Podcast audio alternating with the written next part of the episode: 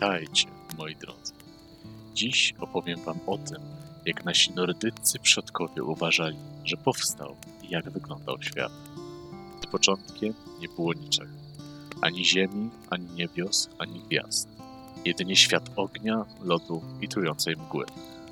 Na południe od lodzowca Ginnungagapu leżało Muspelheim, kraina ognia władana przez Surtra, giganta ognia, który swoim gorącym oddechem topił lody Ginnungagapu.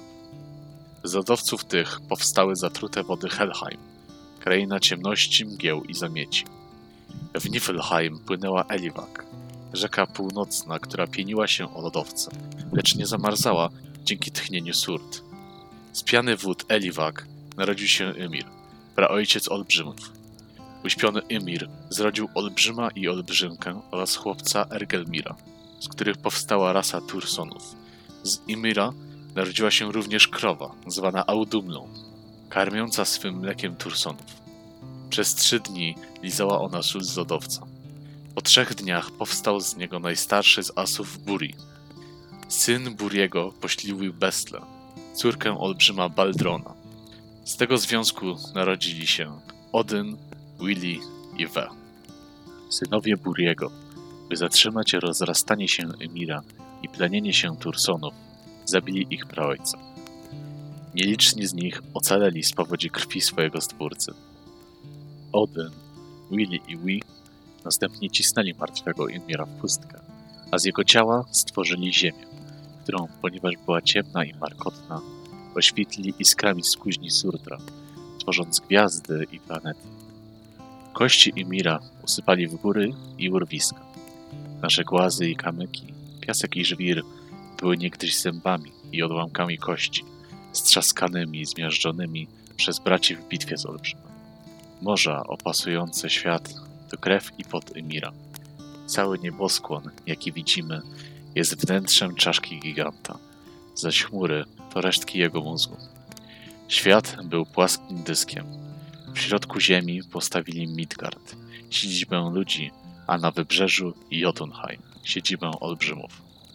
By powstrzymać ich ataki, odgrodzili oba światy murem stworzonym z rzęs Ymira. Ostatnie były karły, stworzone z drobnych kostek Ymira. 4 z nich stanęło na rogach świata. Austri, czyli wschodu. Westri, inaczej zachodu. Sudri, południa. I Nordi, północy. Reszta karłów powędrowała gdzie chciała.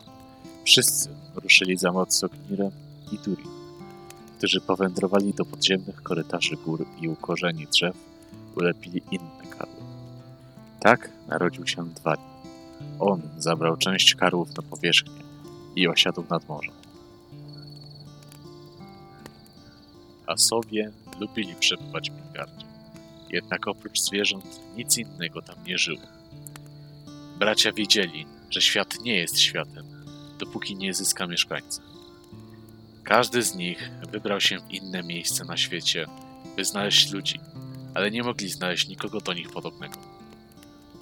Po zbadaniu każdego zakątka znaleźli na kamienistej plaży 2 poobijane przez fale i naturę kłody, jesionu i wiązu. Każdy z nich przyczynił się do dzieła stworzenia. Odyn tchnął w obie kłody życie. Wili obdarzył je wolą, zdecydowaniem i rozumem. Natomiast Łe wyrzeźbił im kształt podobny do ich samych. Asowie przekazali im we władanie Midgard. Pozwolili im się plenić i stali się ich bogami. Następnie, ujrzawszy, że ludzie zasiedlili Midgard, postanowili zbudować sobie siedzibę. I tak w Midgardheimie, w środkowym Asgardzie, wznieśli swój gród. W środku Asgardu rośnie wielki jesion, zwany Yggdrasil. Nad nim rozpościerają się konary, trzymające cały nieboskłon. Ma 3 korzenie, które docierają do wszystkich światów. Jednym z nich czerpie soki z Asgardu. Spod Yggdrasila bije źródło Urd, nieskazitelnej wody, której łyk daje poznanie przyszłości. Pod nim mieszkają też Norny, 3 wieszczki z plemienia olbrzymów, tkaczki ludzkiego losu, podlewające go codziennie. Drugi korzeń Yggdrasila sięga aż do Niflheim, gdzie wąż Nidhogg podgryza go i zatruwa jadem. Gdyby nie Norny, Z jego powodu usechłby on, a z nim cały świat. A trzeci korzeń sięga do Jotunheim, gdzie przy cudownym źródle siedzi Ymir, mędrzec. Zwany tak stąd, że codziennie nabiera wody w swój róg, gialar i upija łyk. Odyn, za jego pozwoleniem, napił się z jego kielicha za cenę oka. Lecz tę historię przedstawię w przyszłości. Przy Yggdrasilu mieszkają również orzeł, wiedzący o wszystkim, co dzieje się na świecie. Wiewiórka Rata Tuskr, niosąca plotki między orłem a Nidhoggiem, 4-1, Dain, Dwani, Dunaj i Dyrator. Wraz z najróżniejszym robactwem podgryzają one Yggdrasil. Usechłby on, gdyby nie wody Urd. Tam też zbierają się bogowie, by radzić nad losami świata i sprawować sądy. Asgard jest piękną krainą wiecznej wiosny. W niej stoi gród asów, zwany Gladsheim, pokryty złotem. W nim bogowie zbierają się, by sądzić i biesiadować. Jest tam jeszcze druga hala, zwana Vingolf, dla bogów. Równina Asgardu zwie się Idaval. Na niej asowie postawili pierwsze ołtarze i świątynię, by uczyć ludzi, jak czcić bogów. Tu też asowie postawili kuźnię, z której wykuwali wszystko ze złota, jak i grali oraz urządzali uczty. W centralnym punkcie stoi Hlicki ład, na którym zasiada Odyn, by widzieć wszystko, co dzieje się w Asgardzie i na ziemi. Z ziemią Asgard łączy się za pomocą mostu Bifrost, którego strzeże jasny bóg Heim. Jest tam też Valhalla dla poległych w boju bohaterów, mających wesprzeć bogów w dniu Ragnarok. Cała jest ze srebra i ma 540 drzwi. Ściany ma z włóczni srebrem kutych, sufit starczy, a na stołach leżą zbroje. Codziennie bohaterowie wyruszają do walki. Żaden z nich nie odnosi ran, a wieczorem biesiadują z Odynem, przy którym siedzą wilki, Gerę i Frekę, a na jego ramionach kruki, Hikin i Munin. Bohaterowie piją miód i piwo oraz jedzą mięso cudownego dzika Saehrimnira, który codziennie przyprawiony i ugotowany nazajutrz odżywa. Usługują im walkirie. Dziewice te są wysyłane na bitwy, by wybierać wojowników, którzy umrą, a potem zaprowadzić ich przed Valgring do Valhalli.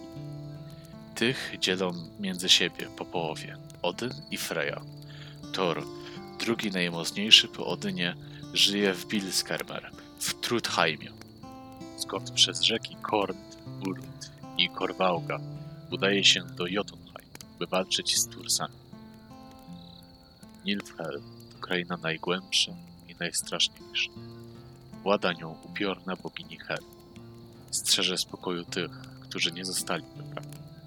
Mieszka w wielkim i ponurym dworze, bronionym murami i kratami, zwanymi Elundir. Wewnątrz stoi stół, hungr, co znaczy głód, a na nim nóż, sudr, oznaczające łaknienie. Hel jest pół trupem, pół kobietą. Spoczywa na łożu Kur, zwanym letargiem. Kto raz zawita do jej królestwa, nie znajdzie wyjścia. Bogini wyprowadza zmarłych z grobu i chroni przed niebezpieczeństwami tej podróży. Niektórzy, którzy uciekli bogini, nawiedzają świat jako upiory. Tych się pali lub zabija ponownie. Topielców zaś bierze pod opiekę Agir, gdzie w swej siedzibie zajmuje się nimi jego 9 córek i żona Ran.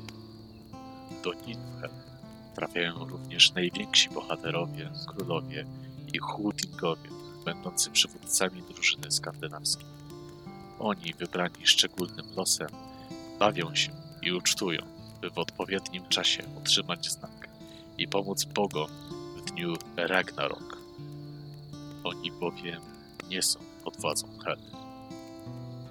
I oto, moi drodzy, jest szczątkowy opis świata nordyckiego, jak i jego powstania. Nie martwcie się, jeżeli Norny pozwolą, to opowiem ze szczegółami wszystko to, co naruszyłem lub pominąłem w tej historii.